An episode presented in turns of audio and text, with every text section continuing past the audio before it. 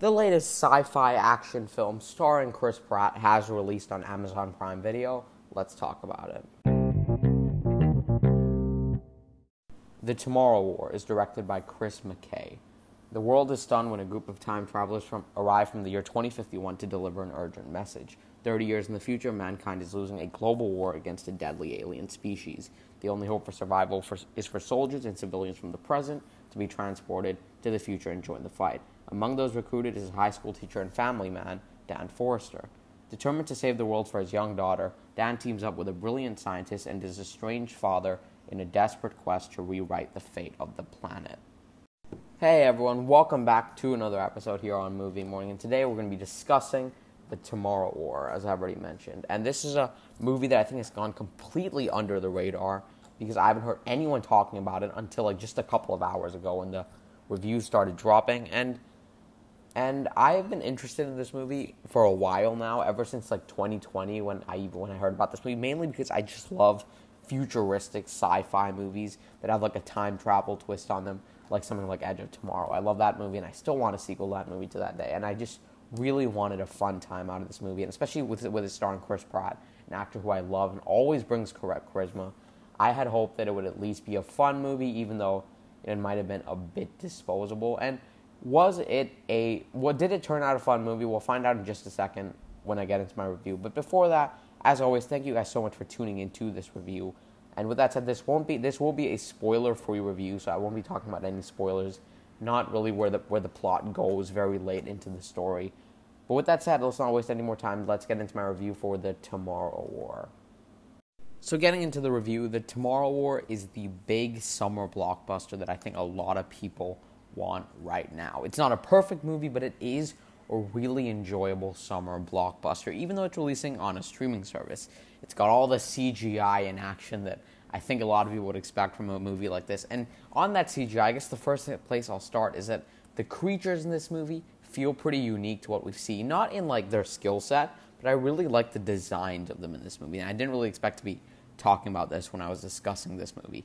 And obviously, since it is a summer blockbuster, you want the action. And this movie does deliver. It's got a bunch of really loud sequences in like futuristic, just landscapes. And it's just really fun to look at. And just the sound mixing and sound editing. If you're watching this on, at home with like in your home theater and you've got a great surround sound setup, this movie's going to sound amazing. And it's going to be fun to look at, especially if you've got a 4K TV the, the battle sequence that probably stood out to me the most, without getting into spoilers, is kind of the first one when they first land, you know, in the future in the year 2051, which they kind of show in the trailer.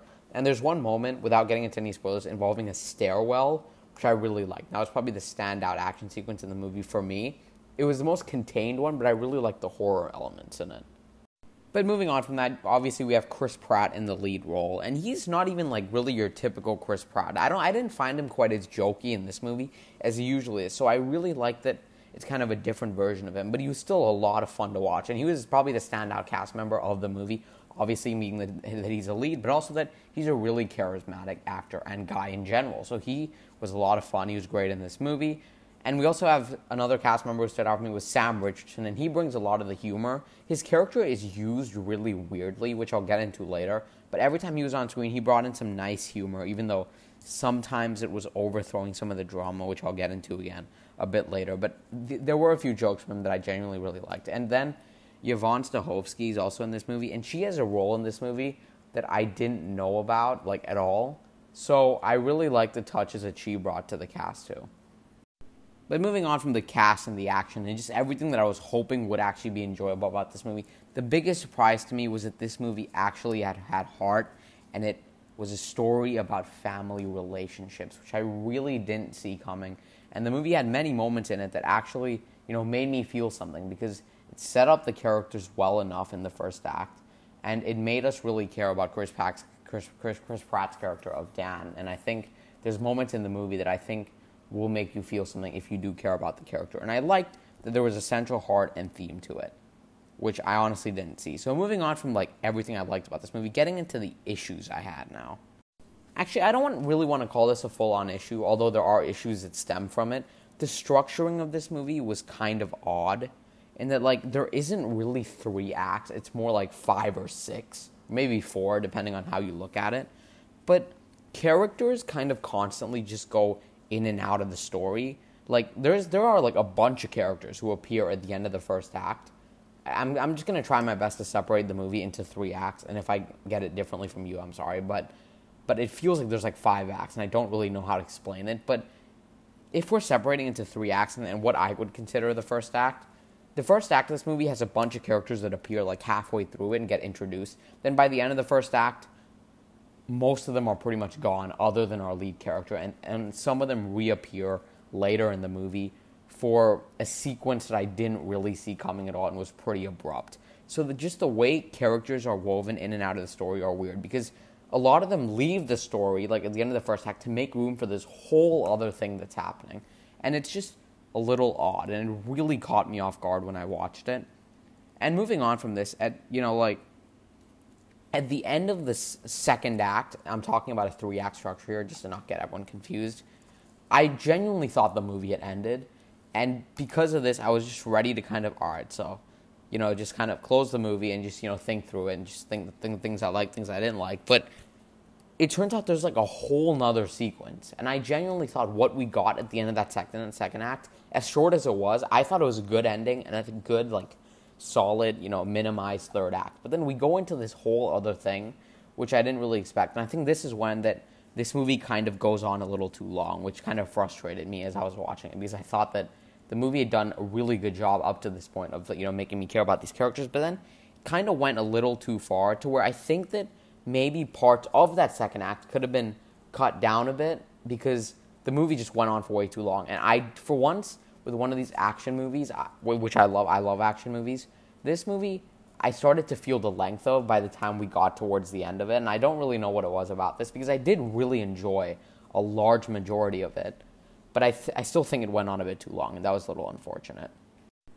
And the last thing I'm going to say about this is I think tonally this movie's a little off. Again, like I said, there are nice moments of humor, but it mixes its dark premise, really bleak premise, considering there's supposed to be a bunch of, bunch of fun action sequences, with some humor that doesn't really fit. Like, in some of the action sequences, which are meant to have really high stakes, there are some very odd placements of humor.